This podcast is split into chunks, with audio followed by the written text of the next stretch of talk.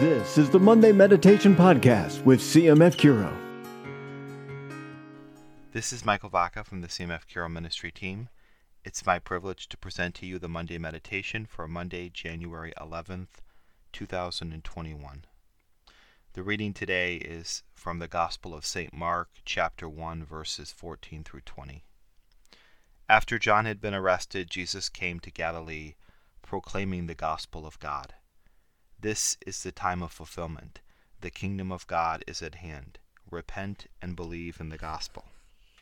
As he passed by the Sea of Galilee, he saw Simon and his brother Andrew casting their nets into the sea. They were fishermen. Jesus said to them, "Come after me, and I will make you fishers of men." Then they left their nets and followed him. He walked along a little further and saw James the son of Zebedee and his brother John. They too were in a boat mending their nets. Then he called them. So they left their father Zebedee in the boat along with the hired men and followed him.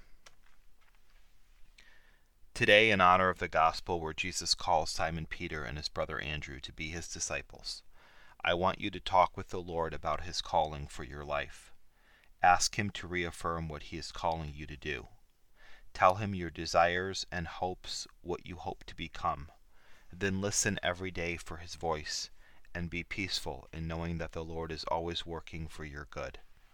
Sometimes it is clear what the good is, other times it is hidden, but the Lord never quits working for your good.